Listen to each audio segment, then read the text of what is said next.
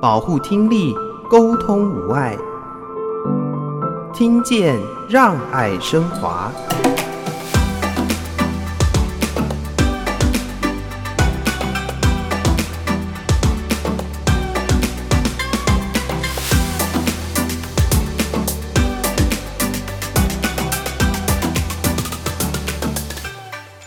他的诞生对我来讲，他的事情，他整个一个经历对我来讲，反而是变成一个巨大的礼物，跟我巨大的学习。如果今天没有他这些事情的发生的话，我觉得我也可能没有办法进化到我下一个阶段这样的一个思维，然后怎么样去重新检视我的人生，跟看到我人生重要的该关注的事情，跟我的价值观。然后怎么去活出我下一个阶段的我？我觉得我很感谢。我觉得浩文因为这个的事情，反而他变成是我们全家人的一个学习跟翻转。倾听，让我们更靠近。我是华科基金会陈昭如，欢迎大家收听《听见让爱升华》，邀请大家一起来关心听力健康。听见让爱升华，倾听让我们更靠近。如何靠近彼此？看见听损孩子的需求，给予他们最大的协助呢？今天在节目当中，我们邀请雅文基金会听觉口语师于雅文老师，以及一路陪伴听损孩子，给予他们最多爱与支援的浩恩爸爸詹斯敦先生，在节目中一起来跟大家分享听力赋能有爱无爱的故事。Hello，于老师你好。你好，各位听众，大家好，我是雅文基金会的于老师。还有一位来宾是詹斯敦先生，也是浩恩爸爸、威斯利爸爸。Hello，你好。Hello，各位听众，大家好，主持人你好，然后我是威斯利爸爸。浩恩爸爸同时是《超难进化论》以及《千分之三的意义》两本书的作者，这里面写了很多关于浩恩的故事。同时呢，您也是身心灵家事社的实践者。很好奇，这是一个什么样的概念呢？身心灵家事社就是生命的六个面向，呃，也是这种的体会，也是来自于我经历的这几个人生乱流，就是 Wesley 救他听力的整个一个历程过程当中，所体现到就是说，以前年轻时候所注重的成功，就是唯一看的就是事业，然后也体会到就是说，一个人，尤其身为一个男人，然后所面临到下个阶段的成功，应该是这个六个生命里面向的这个的平衡。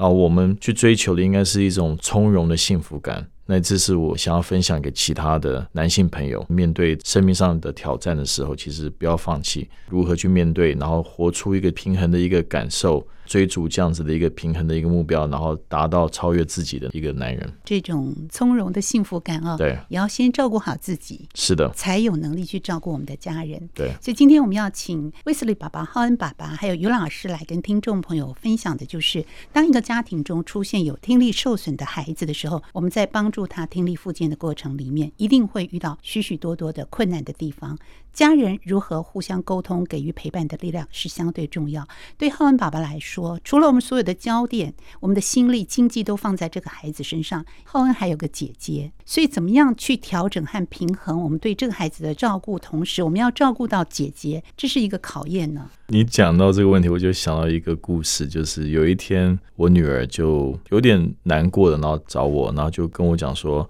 爸爸，她说我也生过病啊。”你看，我之前得过肠病毒，你可不可以写一本书，是关于我得到肠病毒的一个故事？我也想出一本书。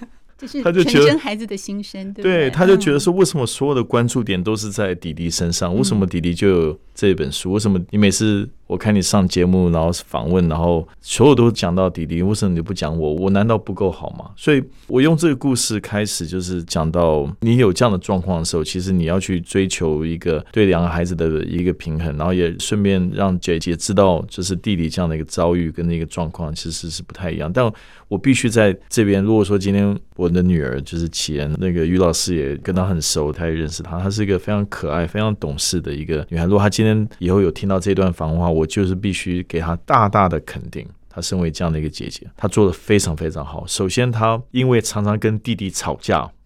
所以增加了弟弟 语言互动的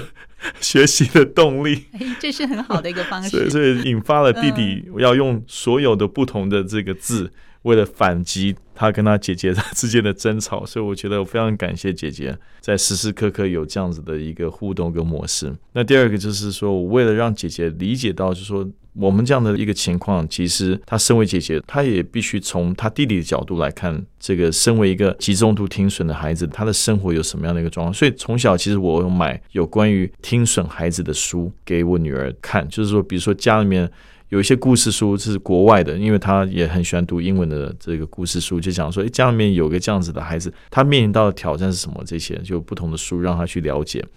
然后第三个就是，我觉得除此以外呢，我觉得我跟我孩子的妈妈，我们有一个坚决很重要的一个同样的一个观念，就是说，Wesley 他不是残障者，他的听力其实就是像我们眼睛视力需要被矫正，所以我们戴上眼镜，他是听力需要被矫正。刷带上的人工电子耳，除此以外，他跟别的孩子没有任何的不同。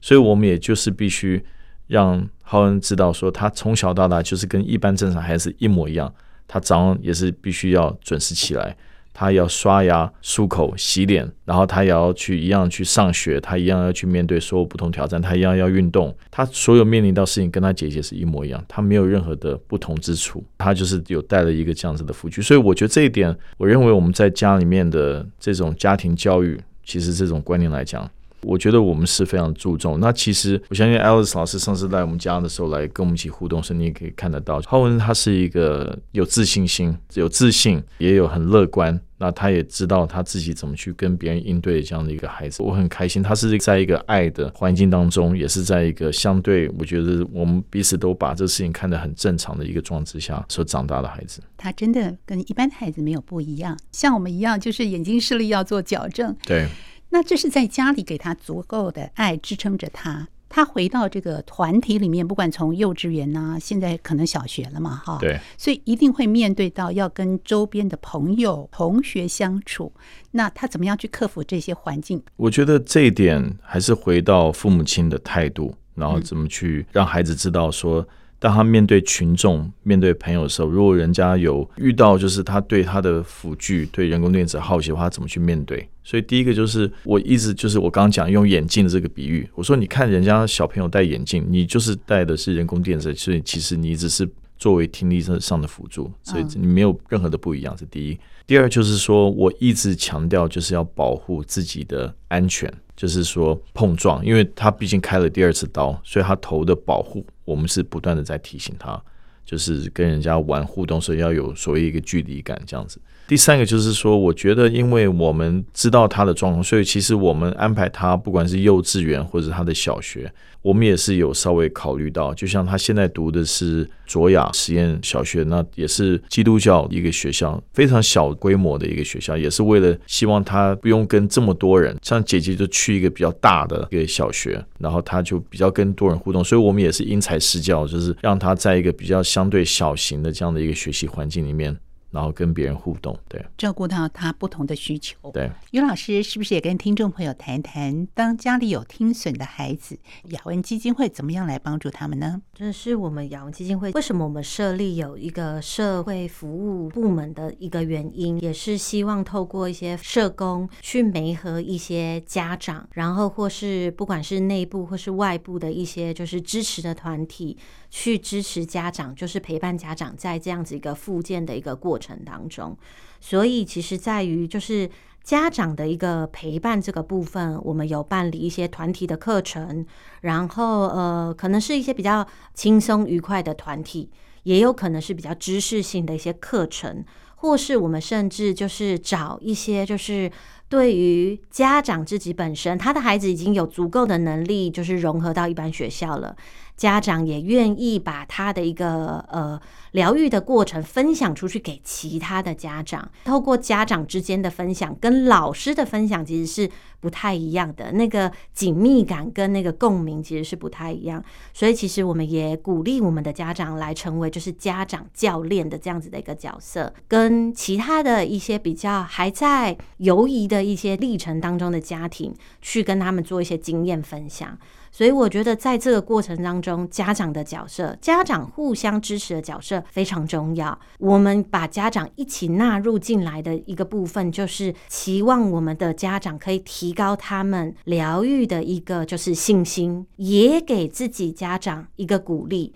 其实你只要一天一天的跟孩子去做语言上面的互动，以及一天一天的去观察孩子的一个表现，去做一些教学上面语言上面的输入，其实他的一个能力其实是可以持续进步的。但是当然这需要时间，因为我们刚刚有说儿童的一个发展其实是要时间的。那这个部分呢是很漫长的，但是家长必须要。在这过程当中，找到自己的一个定位，找到自己跟孩子互动的一些模式，这样子才可以就是持续下去。所以，这样子的一个自信心的一个建立是需要时间的。而这个自信心的建立，我觉得还有个部分是在课堂上面看到孩子的一个进步，这也是一个给家长很大的一个自信。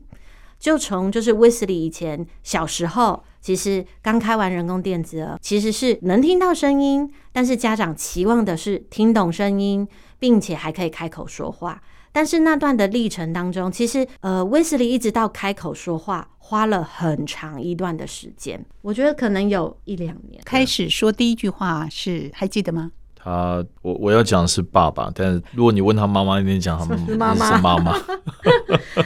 对，所以其实他到开口说话的那个时间是好长一段时间，嗯，对，而且我觉得还有那一段的过程当中，因为可能也还在学习听，嗯，还在学习跟老师互动，还在学习跟爸爸妈妈互动，还在学习跟这整个社会环境互动，嗯，所以其实那时候小时候他还经历过一段情绪比较不稳定的一个阶段。嗯，可以稍微说明一下吗？他在闹脾气的时候，他就会把他电视耳拨掉，然后就躺在地上，然后不动，然后用来做抗议，就是完全不听。所以这个就是 就是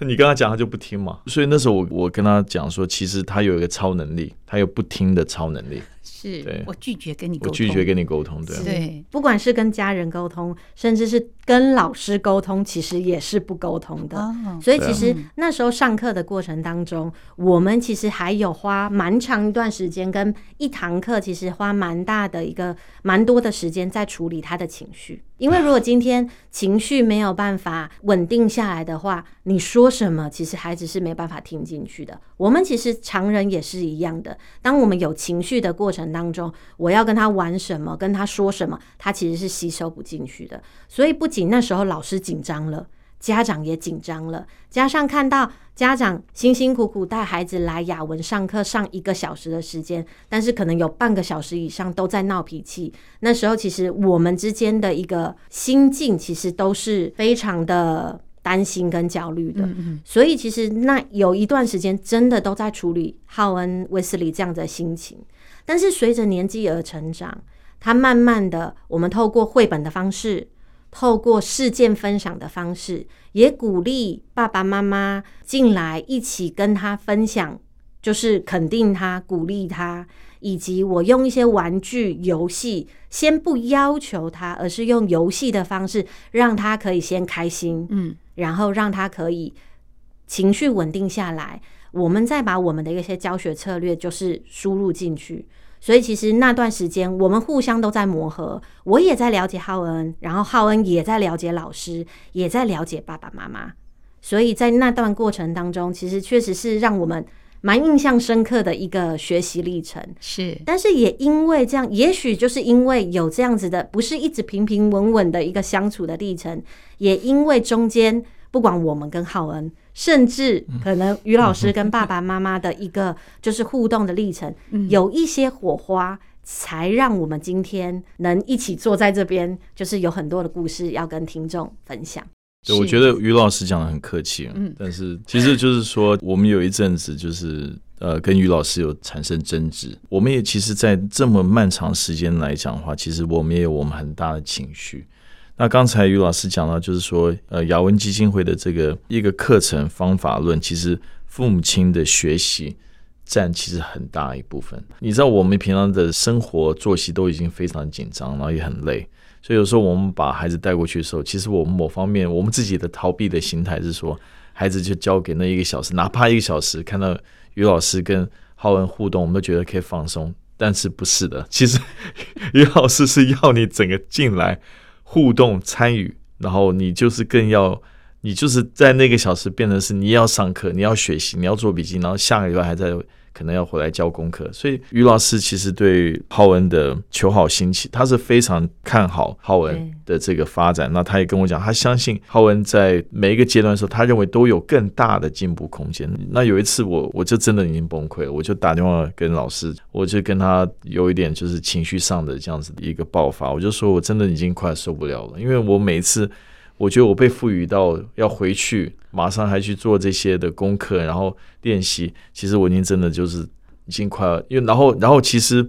我做了以后，但是我下次再回去的时候，我可能也希望得到老师的一些认可。但是我觉得老师不是不认可我，而是他希望我可以做得更好。他也很对浩恩整个发展也很着急，他希望看到更好的一个表现。所以在这个过程当中就，就就彼此就是有一点我没有办法达到。我也是一个学生。我当我没有达到老师的期盼的时候，也没有给予事实的一些肯定的时候，我自己也就是很容易失控跟崩溃。所以我这方面有跟于老师有很坦白的沟通。我觉得这是现在回头来看，一切当然是很正向的，因为就我觉得没有经历过那段的这样子的很坦白。因为你要知道，那四年过程当中，于老师某方面也变成我们的家人，对，他也介入我们的生活。他也了解到，比如说我跟我孩子妈妈，我们婚姻上面有问题，对我们的整个作息，然后等这些，他都非常理解。他在这里面，因为他就是非常的关心浩文，他最终是希望浩文在一定的年纪真正达到我们的目标，让他正常的可以跟大家有口语化的这样的一个交流，所以他也非常的认真。但是这里面就是有很多的矛盾跟冲突点，然后加上时间，我是真的觉得很不容易。可能对自己还有一些期待，我希望做得更好，能够帮助我的孩子。然后呢，功课的要求、老师的期待啊 等等。我真的很感谢于老师，我觉得我那天跟于老师，就是我都叫 Alice 老师互动，然后我就一直强调，在浩恩跟齐恩的面前讲说，今天你能讲的这么好，都是因为 Alice 老师当时很细心，这么多年的这样的陪伴跟教导，包括。我同样的跟姐姐讲同样的话，你们一定要回去回馈，你们要回到雅文基金会做小帮手，要做志愿者，要用你们的力量跟能力来帮助更多的小朋友跟其他的家长。好，这是浩恩爸爸对两个孩子的期待。我想在这过程里面，很多的家长可能会遇到不同的情境，类似的情境，所以主要照顾者的喘息服务也是雅文关心的焦点吗？是我们一直说，其实陪伴听损孩子的一个长期陪伴，不是雅文基金会，也不是听觉口语师，其实是家长。所以，其实，在那段过程中，我自己其实也一直在检讨。就是刚刚爸爸说到，我们之间其实有不愉快的那段时间，我自己也有在检讨的一个过程当中，是说我的一个心态是，因为我看到浩恩的潜力，那爸爸妈妈为什么你们都没有看到呢？你们为什么还？就是上课的时候想要喘息，刚刚爸爸说想要喘息交给老师，嗯，那为什么就是日常生活中没有落实呢？那时候老师的心态是，我觉得浩恩不应该只是现在这样子，所以才给家长这么大的压力。但是我现在要检讨的一个部分是说，自己我也身为家长，两个孩子的妈妈，嗯，然后这样子的一个历程，以及我自己要去检讨的是说。我的孩子两个都是听障的孩子，但是我服务的对象，他们所生出来的孩子是有先天上的一些特殊需求，并不能说是障碍。刚刚爸爸提到一个非常关键的一个重点，也是希望可以灌输给社会大众的一个部分是：今天有身心障碍的孩子，他们这样子的一个障碍，并不在他生活当中会出现障碍。只是他有特殊需求而已，所以希望就是社会大众可以正式的去看待，他只是需要帮忙，而不是他真的是有障碍的孩子这样子。那呃，在这过程当中，我也体会到说，哎，其实家长的那个心态，并不是像我们想象的这么的单纯，不是一个小时来，就像爸爸刚刚其实也跟我分享，他其实来想要喘息，嗯，但是当时的我没有感受到。我其实没有接住爸爸这样子的情绪，所以其实我觉得那时候，其实我自己检讨，是我没有看见爸爸的需要，所以我自己觉得我不 OK 的地方在这边。如果当下我接住了爸爸这样子的一个需要，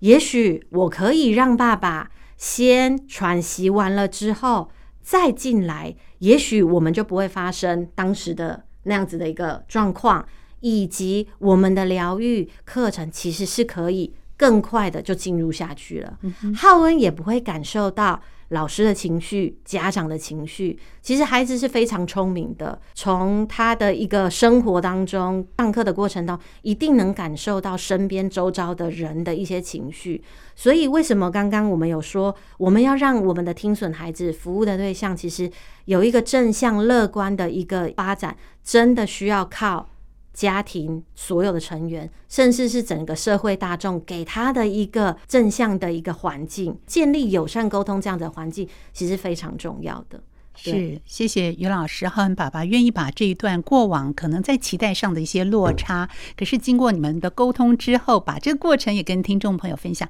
因为我相信有特殊需求的家庭或多或少在不同时间点都会遇到类似的情况，这很需要真诚的一些沟通。你认识了吗？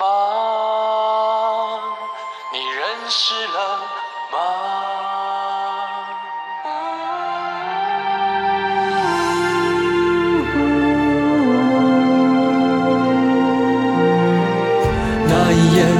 努力的扛下一切，即使天崩地裂也不会被摧毁。用彼此的爱凝聚勇气，不管世界的瞬息万变。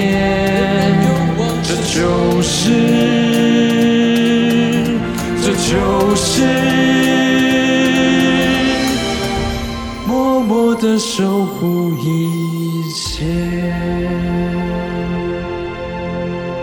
让爱升华，倾听，让我们更靠近。我们听到了浩恩的故事，也了解浩恩爸爸在事业迈向巅峰的时候呢，为了照顾孩子，把工作结束，回到台湾，全心的陪伴浩恩成长。听语复健的路程其实是相对辛苦的。当你把所有的焦点资源都聚焦在孩子身上，现在浩恩的听力学习都在一个稳健的道路上。那你会去思考我在哪里呢？我的梦想以及照顾家人之间如何取得平衡呢？我觉得这问题非常好。其实，因为我们都有现在学校里面都会跟其他家长们的互动嘛。我想要提醒，可能现在在听的这些其他家长们，然后我觉得一个很重要的事情就是，把你自己照顾好，表现出来的这样子的幸福跟快乐，其实是极度的重要。我用极度重要来讲，是因为我觉得很多家长们其实一旦有了孩子以后，他们可能全部的心力，尤其是有特殊需求的孩子，他们就一股脑就进去，然后就尽心尽力，然后去照顾这个孩子，然后因此忘了自己也要需要被照顾啊，也忘了彼此的这个另外一半，就造成了一些关系上面的这样的一个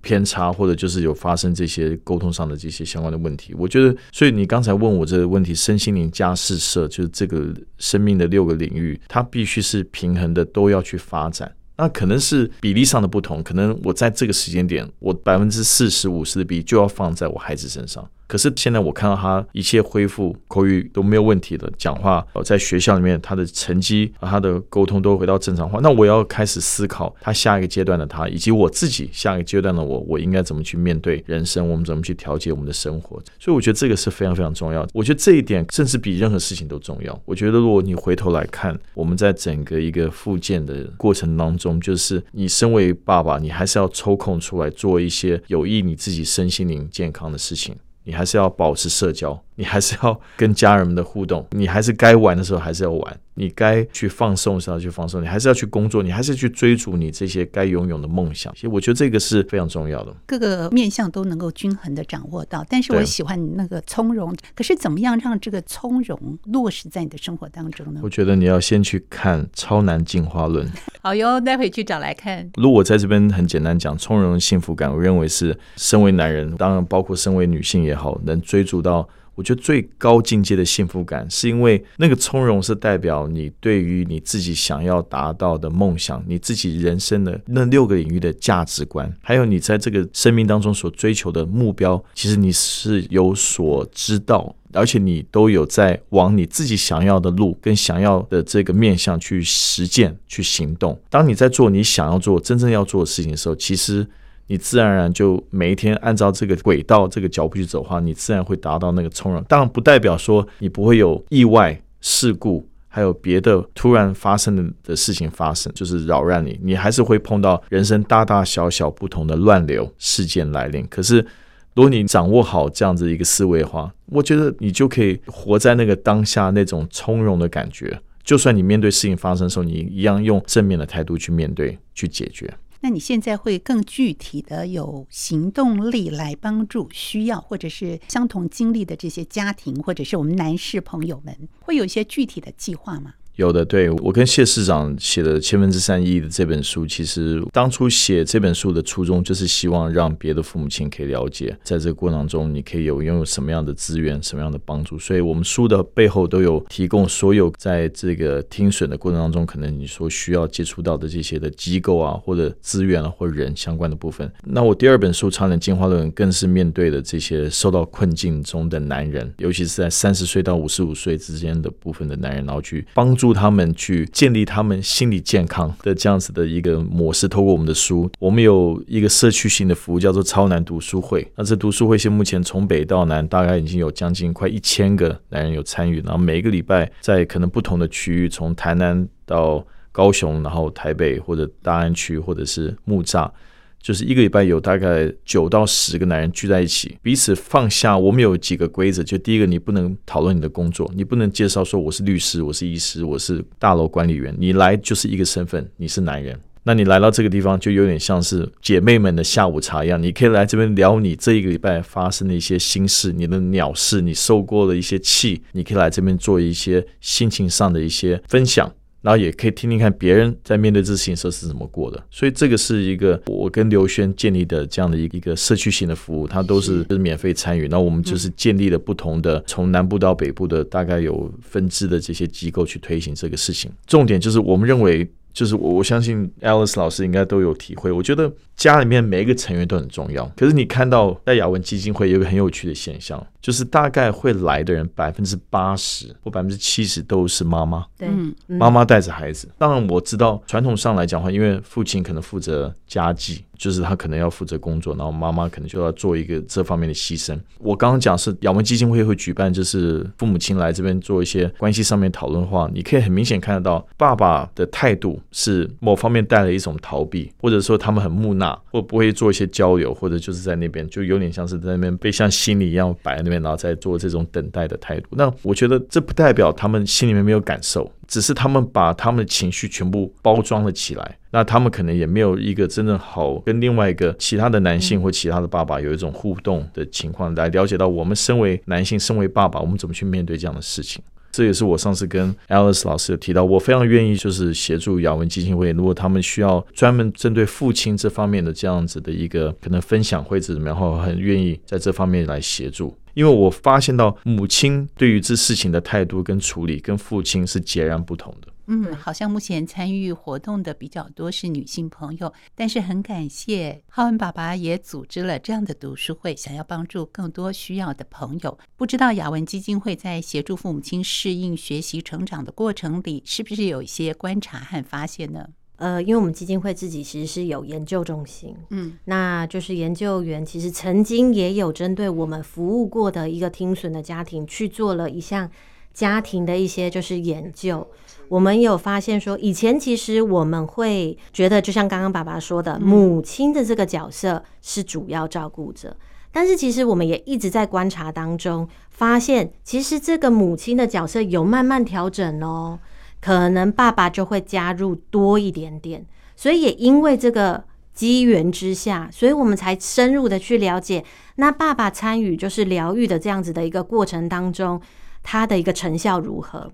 一个部分是爸爸其实在家庭里面占很大的角色是，是虽然可能看起来好像没有什么，就是直接的一个就是。讲功能好像不太好听，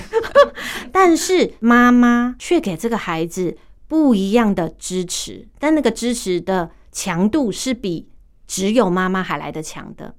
妈妈需要支持，孩子其实也需要支持。所以如果有爸爸一起介入疗愈的话，孩子的成效其实是会发展的蛮好的。然后还有另外一个部分是，如果今天一刚开始就是爸爸来。我们也想要去了解这一个的学习成效。我们有发现，孩子发展的历程虽然是比较慢，但是最终的结果都是跟妈妈一样的。是，所以这也是在鼓励爸爸，也肯定爸爸，也给爸爸自信。其实，在与孩子的互动当中，最终的成效其实是跟妈妈一样达到的一个成效，而且甚至给孩子的一些。不一样的一些强大的力量是只有爸爸独有的，所以我觉得这个部分也是浩恩他们家给我们一个很大的一个就是示范，就是不仅有妈妈来，有爸爸来，还参与了好段好长一段时间。到现在，其实姐姐可能刚刚我们一直提到要肯定姐姐，姐姐也是一个浩恩很重要的一个角色，所以。爸爸妈妈跟手足，其实都是我们在听损的家庭里面，其实不可或缺的一个、呃、支持。支持，对，这一路走来非常的不容易，陪伴孩子克服了在听力上的困境。最后，是不是跟家中两个孩子浩恩跟奇恩说说话，也让他们知道爸爸有些话是很想告诉他们的？我先跟奇恩讲好了，我很谢谢他，他这么的很成熟。然后他也很懂事的去面对家里面的这个状况，我我知道他可能都知道，他有时候也不讲出来，然后他也可能心里面也觉得有时候很委屈，觉得可能我比较可能偏袒弟弟，或者说我比较放更多的重心在弟弟身上，但我我要跟他讲说，他也是这个爸爸最最最疼爱的孩子，身为我的女儿，她永远是无可取代的一个地位，在我心目中，身为一个女儿，所以这是这是我想跟齐恩讲的部分。呃，浩文的话，我觉得他的出生。浩文嘛，浩大的恩典，我觉得在这个他的名字上展现出来，就是他来到我生命的意义。他的诞生对我来讲，他的事情，他整个一个经历对我来讲，反而是变成一个巨大的礼物，跟我巨大的学习。如果今天没有他这些事情的发生的话，我觉得我也可能没有办法进化到我下一个阶段这样的一个思维，然后怎么样去重新检视我的人生，跟看到我人生重要的该关注的事情，跟我的价值观。然后怎么去活出我下一个阶段的我？我觉得我很感谢。我觉得浩文因为这个的事情，反而他变成是我们全家人的一个学习跟翻转。然后对于这个我孩子的妈妈 Amanda，我一样就是在这么多的混乱当中，这样子的一个经历，我们还继续选择了用这个我们彼此很棒的、跟很舒服的方式去相处，给予彼此。尊重跟支持，既然发生了这么多的这些乱流，还是给予彼此爱与肯定，然后让我们彼此做最好的自己。我觉得我非常非常的感谢，所以谢谢。我还有个小要求，可以吗？对，对自己说。我我对自己说，我我就是我拍拍我自己肩膀，好，我觉得这个，嗯，我给我自己暂时性的肯定，因为我觉得我既然从了最谷底。然后爬了起来，然后拥有这样子的一个转变跟转化，我希望还是要给我自己，有的时候不要急。我觉得在这个过程当中，你可以一直听到有耐心，然后要忍耐，然后给时间再多一点时间，就是给时间再多一点时间去体验这个生命的历程。我觉得这个是很难能可贵。因为话又说回来，其实生命很短暂。你现在要我回头来看，你看我跟 Alice 老师讲的这么轻松自在自如，但是。那个每每一个阶段都是非常难熬，可是回过头来就是看得到一切都是很美，然后也很多很正面的这些事情在我们生命中，然后我们都很珍惜的去记住。所以我想要把这股力量跟这一股经验呢，我想要再传承跟帮助更多其他需要帮助的人。谢谢浩恩爸爸愿意把这种心情分享给我们听众。我们最后也请于老师看到这样的一个家庭，看到这个孩子的成长，一定内心有很深的感触。嗯，感触非常的深。其实，在每一次服务，不仅是服务浩恩他们家庭，其实对于我们听觉口语师或是雅文基金会的每一位成员，其实服务了将近就是好几千名的听损儿的历程当中，有些有进来呃雅文基金会来做听语复健，有些可能没有，可能是在前端我们做咨询的。其实，在这过程当中，我们其实不是只是在展现我们的一个爱心、耐心及专业而已。其实，在这过程当中，我们其实是跟着家庭一起成长。这件事情其实对我们来讲是非常重要的。我们雅文为什么可以就是服务这么久的时间，以及服务这么多的一个呃听损的孩子，加上。刚刚爸爸其实也有肯定我们雅文基金会这段过程，是我们其实不断的在检讨我们自己的服务是否有符合到家庭的一个需求，然后符合家庭的需求，我们再做进一步的去做修正。然后在这过程当中，我不是只看重我自己的专业，我不是只有爱心，而是我有我的专业。那我的专业是为了。要找出更符合需求听损家庭的一个服务跟陪伴的方式，然后以及在这过程当中，我不断的被家长，我们不断的被听损的家庭而感动而成长。这件事情是我们身为雅文基金会的每一位同仁，其实是非常的嗯在意的跟感谢的。最重要的就是我刚好可以当面，然后我要谢谢 Alice 老师，因为访问过程当中，我们讲到 Alice 老师某方面已经变成我们的家人一部分，我们很想要跟他分享。所有的喜怒哀乐这样子，然后现在也因为浩恩有办法恢复到这么这么好的一个状态，今天没有 Alice 老师，还有包括雅文基金会所有的同事这么的努力专业，可是这里面我还是觉得最重要的是爱，我们完全可以感受到 Alice 老师给我们家人跟给海文浩恩的满满的爱，那我们也希望在这边给予 Alice 老师肯定，因为你做的这个事情是无价的，这个爱是被需要必须被传承下去。必须被看见，然后必须被扩大。所以我在这边，我要代表我们所有的家长在这边跟 Alice 老师，还有跟雅文基金会，更重要是跟郑董事长以及郑雅文、Alana，还有他的母亲 Joanna，再次感谢他们给予这样子这么好的一个平台，跟这么好的一个组织，有办法帮助到这么多无数的家庭跟孩子，有办法把这个事情变得很好的一个契机。所以谢谢你们。每一个挑战都可能成为下个阶段的资粮。我们也希望把这份彼此的爱、彼此的感谢和感恩能够传递出去。所以我们也很感谢两位把个人的故事、心情，怎么样陪伴有需要的孩子，在这过程里面的成长故事，跟听众朋友分享。我们谢谢于老师，也谢谢浩恩爸爸。谢谢谢谢，祝福听众朋友都能够像浩恩爸爸一样，成为一个从容的，不管是爸爸或妈妈，在这个孩子成长的道路上共同前进。谢谢两位的分享，谢谢。谢谢谢谢，也欢迎大家上网订阅我们的 Podcast 节目，听见让爱升华。我是若男，下周见，拜拜。趁着还没有入睡，点了一束光伴随，飘在空气中淡淡的，哎，令人融化的气味，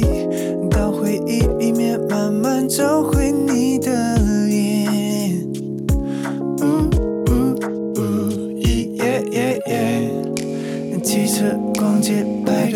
those who conquer.